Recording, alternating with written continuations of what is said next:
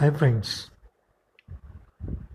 मशहूर डायरेक्टर चंद बारोत जिन्होंने डॉन डायरेक्ट की थी, वो एक बारी फॉरन ट्रिप पे गए।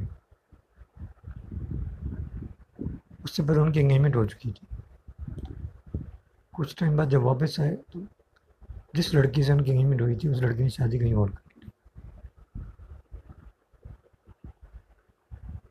ये बात उनके सुनते ही उनके मुँह से निकला। कसम वादे से बेकार।